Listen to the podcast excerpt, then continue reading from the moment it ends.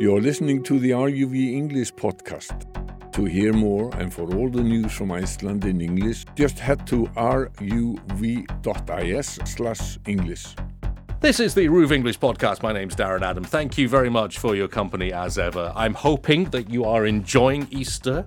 Uh, Glethalega Pauska, if we are still seeing that here on Easter Monday. But Easter, not even Easter, stops the week in Iceland. It is Monday, and of course, that strand continues on the RÚV English podcast service. My guest today is Josie Gaitens, formerly of the Reykjavik Grapevine. For the, for the second week in a row, we've got a former grapevine. Right, I'm in good Valur here. company. I'm following in the footsteps of my colleagues who've been on the show recently. It's Indeed. lovely to be here, Darren. Thanks for Indeed. having Well, me. Well, delighted to get you and your expertise onto the programme because, of course, working as a journalist in Iceland as you have been, um, you've got a real um, sense of the place. When did you come to Iceland? So I officially moved to Iceland in 2020. So it was during COVID. Um, I'd been working and living here on and off for a few years before. But uh, yeah, it feels interesting to have come and permanently moved here during that time because. Um, it's just opening up in a way. We're still so soon after the pandemic, really, um, and so it's it's an interesting time to find your feet in the country. And yet, Iceland was felt to have closed down less or to a lesser extent than other countries. Yeah, that's true. It's one of the reasons why I decided to come back at that point. Um, I'd been living in the Hebrides of Scotland in a tiny remote house with no internet and no, uh, basically no electricity. So I was like, maybe not the time to live here Right. during a lockdown. Yeah, yeah. Let's go to Iceland where pools are open. You can see some people. And um, So Reykjavik yeah, is like Broadway. absolutely. with- This is the like- big city for me. I'm overwhelmed. Okay, um, well, let's start with someone else who has really loved her time in Iceland, and this is Jodie Foster, who has been filming True Detective Night Country in Iceland with various other people. Uh, sometime in Reykjavik and sometime in Dalvik as well, I think, in the north of the country. Yeah. And uh, she gave an interview uh, with with her uh, her True Detective colleagues to RÚV last week, in which, well, she certainly said all the right things, didn't she? yeah, she she really um excuse me, she really ticked all the boxes there. And I think, um, yeah, she really made a bit of a stir up in, in the in Dalvik. Um, I know that all the residents there were asked to keep their Christmas decorations up so that they You could wouldn't have to ask me twice. no, I, love know, Christmas. but lovely. Um, and also just, you know, this is so indicative, like this series being filmed here is so indicative of the, the changes that we're seeing in terms of the Icelandic film industry. Mm. Um, and it sets a precedent, I hope, for other big productions looking to come here and um, make these really special shows in these special places. Well, I was talking to Odni Sen, the film scholar, on the podcast, I think, last week, and um, we were talking about Netflix and the fact that it specifically on the film industry has been a really positive influence. And you might think, well, you know, it would work in competition, it would work against the film industry. But of course, so much of the, not to mention the behind the scenes talent, is going to be the same people. And so it's providing a lot of opportunities for anyone who points a camera at anything, essentially. Absolutely. And you have to remember as well, this is not just a case of, of filmmakers, which is a kind Yeah. of small bunch, but there's so many people involved in making a production like this, from caterers to, you know, people who provide the transport. So it's a fantastic thing for the country to see this. And strange, I think, I think it was in Dalvik where, for a while, there was a fictitious gun shop in the in town because, of course, it was trying to replicate Alaska, an American town, where you would have a gun shop Yeah, downtown. yeah. Well, I'm, I'm glad that that didn't become a permanent fixture. I'm glad it wasn't real. Yeah, exactly. essentially. uh, let's turn to Icelandair and the controversy over the Crew app. Now, the Data Protection Authority has reprimanded Icelandair for using an app which essentially allows, and they would take issue with, with this and the extent to which it compels flight attendants to rate each other's performance during their shifts, which sounds really creepy. doesn't it? Yeah, I mean, I, I can't imagine what it would be like to be a staff member and feel a lack of trust with your colleagues in terms of, um, you know, always always feeling a bit watched. It's quite, I, I find it quite sinister actually. This story. Yeah. Well, I know that Icelandair had had said that it's not not compulsory in the way that the story had been presented, but the the authority, the data protection authority, saying that the app collects more personal information than under the previous system. I think there was a dedicated line manager who was on board before who would train and who would monitor Right. the performance of flight attendants. This is about using an app, firstly, which gathers a lot of personal information, but getting mm. flight attendants to essentially, as some people have described it, spy on each other. It's yeah, and and it's really interesting because I I wonder. I mean, obviously there has been quite a, a backlash to this in the media, but I wonder whether or not our kind of familiarity with app format and, and data collecting in general is changing the way that we feel about mm. Um, products like this. You know, had this been introduced as like an email survey or something 10, 15 years ago, would people have gone, hang on a minute, do I really want to report on my colleagues like this? But because we're all used to using things that kind of take our data in different Yeah. ways anyway, and we're seeing in, in the UK there was just a a, a ruling where they they fined TikTok for using um, children's data to sell ads, basically Yes. Seems pretty harmless on the surface, but again, it's this kind of um, this this laying of the land of, of that being normality. I think. And this rating of each other idea as well. I mean, uh, in the UK and here, I'm a petrol head. My head is composed entirely of petrol, so I drive everywhere. But in the UK, if you get an Uber, Yes. apparently, which is a form of hireable cab, essentially, the driver can rate the passenger as well as the passenger rating the driver. I just think that's completely insane. I'm- Absolutely. if I'm paying money for a service, why am I being rated by the person I'm giving money to? And and you know, I I personally take great offence to this because I have a terrible Uber rating because I'm never on time. You you order one of these things. You were five minutes late today. yeah, exactly. I- I And I'd say that- gently point that that's i mean i run on iceland time now down that's the case but yeah so it is a, it's a strange uh, place that we're kind of moving to with these apps and um, i'm kind of glad that the data protection authority has pulled this one up and called it out and Hmm. um, hopefully icelandair can make those changes that they promised to by the 28th of the month, I think. 28th of April is the deadline that they've been given. So we shall see if. And it is quite specific in terms of the. I mean, the Data Protection Authority is not saying we don't like the idea of this app. It is saying that the principles of proportionality and fairness, as it relates to data collection, as I understand it, have not been met. Those principles have been violated. So there are specific things here for Icelandair to fix Yes. by the end of the month. And that, of course, may very well happen. Hey, Thor's back. Thor's Thor has returned. This is the, the walrus, um, who is quite fond of Iceland, it seems. Now, he had been, he'd made his way as far as uh, uh, Breiðdalsvíkur Mm-hmm. in February, having been in the UK, having sailed.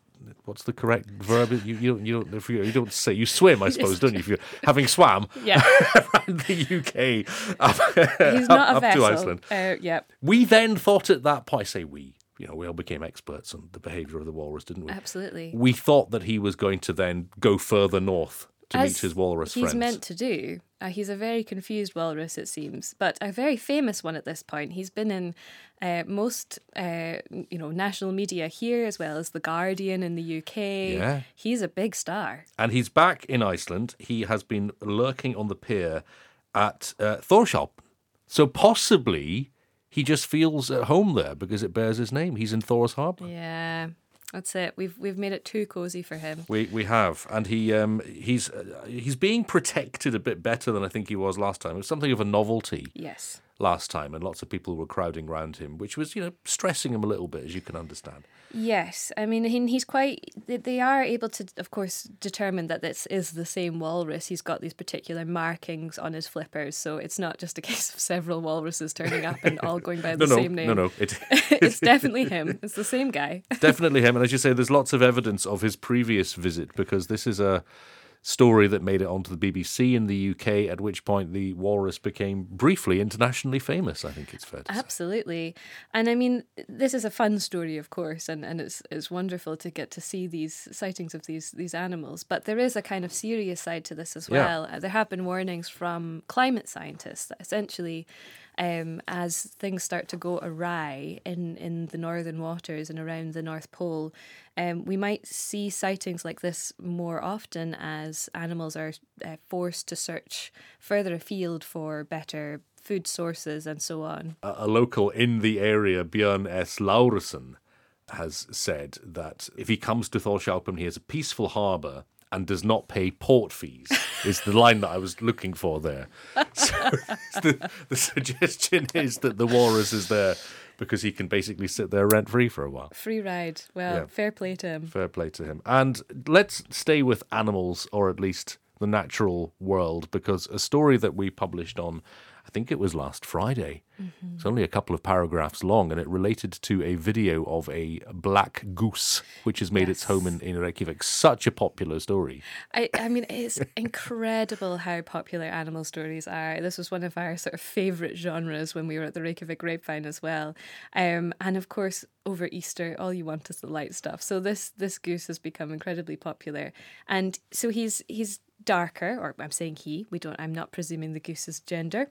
Um, and there has been some discussion about whether or not this is through some kind of genetic work or has it happened, you know, after the fact? Is it environmental?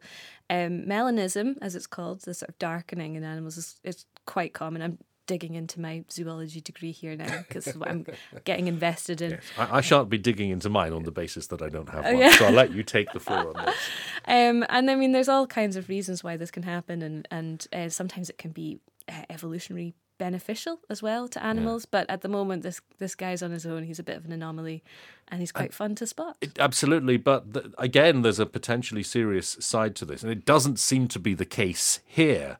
But we have had stories before of incredibly cruel people coloring birds, you know, using marker pens or paint or whatever. Now, you'd have to be pretty brave as well as cruel and stupid to try that with a goose. Yeah, I wouldn't get close to a goose if I was asked to. It's uh, they they they make their distance from us quite known. Yes, they, they make they make their presence felt and their, and their dislike of us uh, d- d- known as well. I think it's fair to say. absolutely. Um, let's talk about the steering group, which is in place to try to, I guess, learn lessons from the travel chaos that descended on Iceland over the course of perhaps an unusually severe winter, but nonetheless, when you've got people stranded, as we saw again at Keflavik last week, in fact, 2,000 people waiting hours to get off the planes Absolutely. because it was so windy. When you combine that with lots and lots of snow, and the main road, indeed the only road to the airport, closes, you get the sort of chaos that we saw in December and January. And so the steering group here um, basically want to improve the quality of snow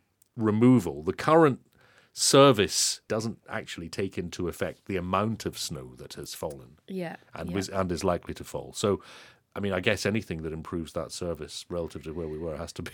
has to be Absolutely. Were thing. you caught in it yourself, Darren, trying to get back Do to you the know? UK or anything? Well, I actually moved here permanently um, on the twenty third of December, but I'd been in Iceland a week before, okay. and so I I drove my car out, which I which I'd already bought by then. I left it at Keflavik Airport on the eighteenth and managed to get on that flight. So I, I you know got out to the mm-hmm. UK and back again, escaped the worst of what was happening that week. But by the time I got back to Keflavik, my car was glued to the ground. It was just unbelievable, wasn't it? It's crazy because there was obviously you know the snow had had fallen and then blown under the car and then thawed and then frozen solid again. So my car was completely stuck, completely stuck, and it took us, uh, I say us, myself, and a wonderful person working at Keflavik who came out with a couple of shovels, and we were there for an hour hacking the Oh ice and snow away from the car. So yes, I did get stuck a bit. a nightmare. I well, I was trying to get back to the UK for Christmas with my family, and hmm. it was the the morning of the huge snowfall. And I think that's the thing as well. To be fair to the to the authorities and those trying to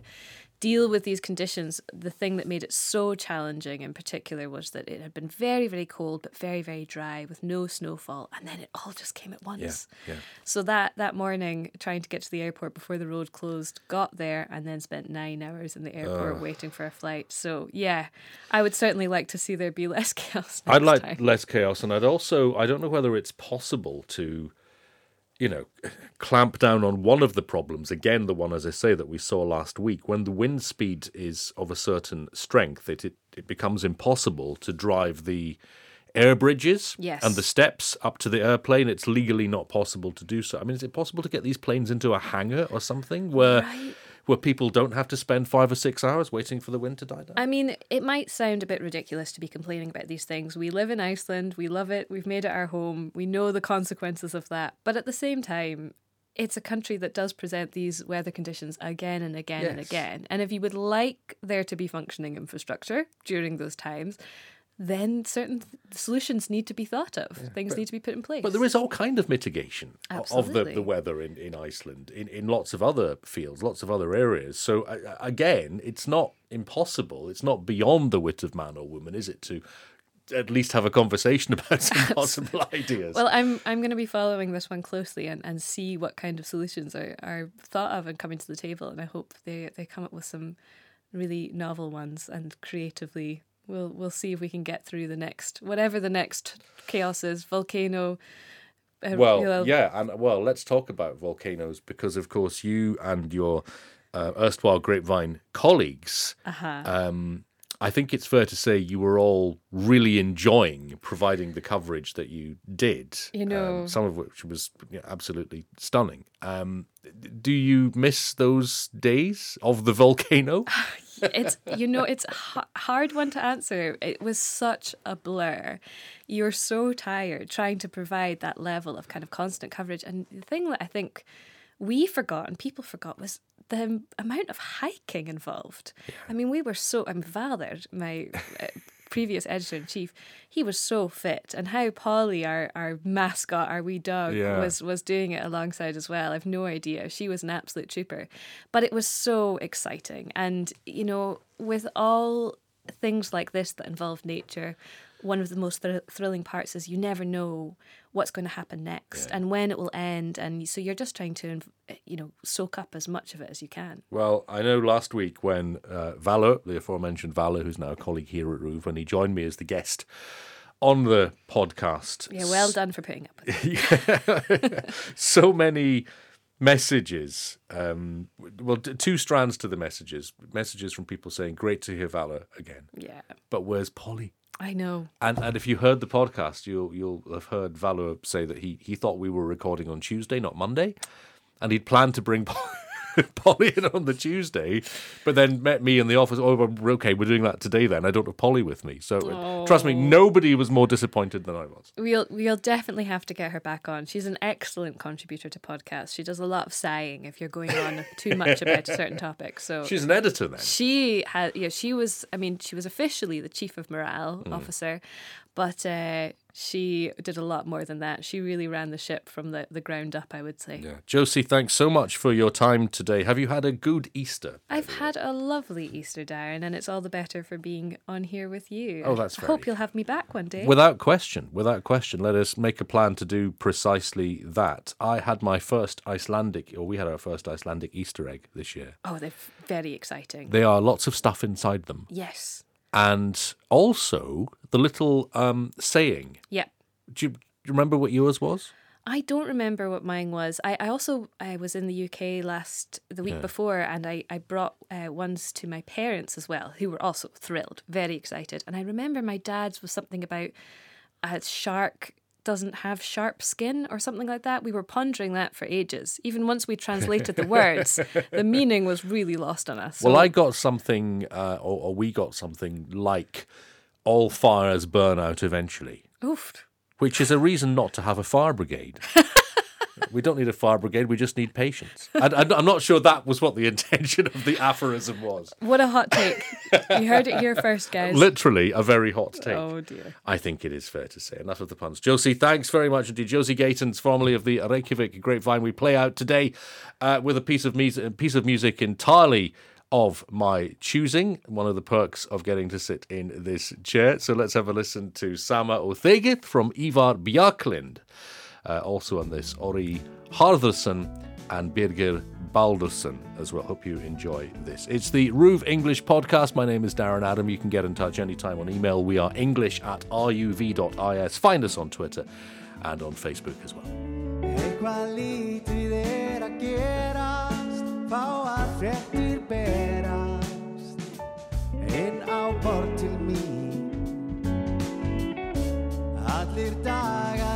sá litinn leiðinn þín og hóst litinn límast först við mín. Mér bjóðast lausnir og ljó alls óverskuldað rós gæmið í glösu með fjalla grösu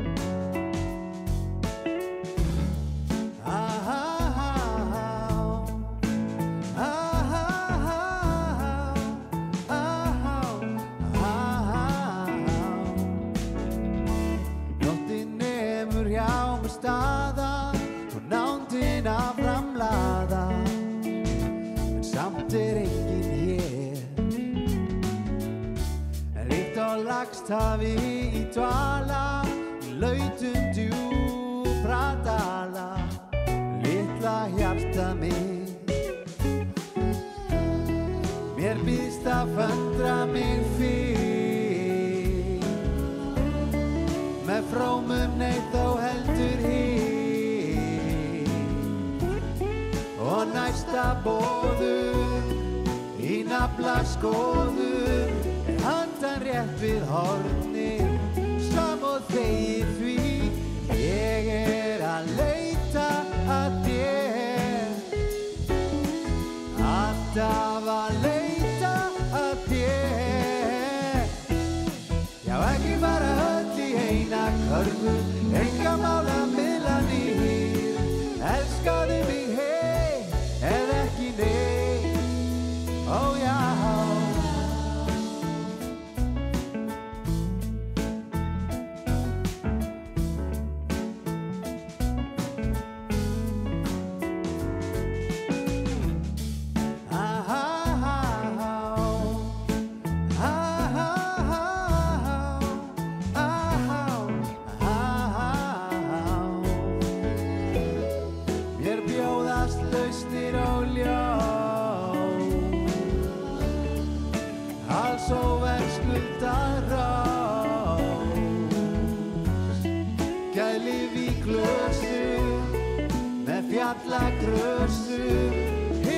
mín og heilun Sam og þegið því Ég er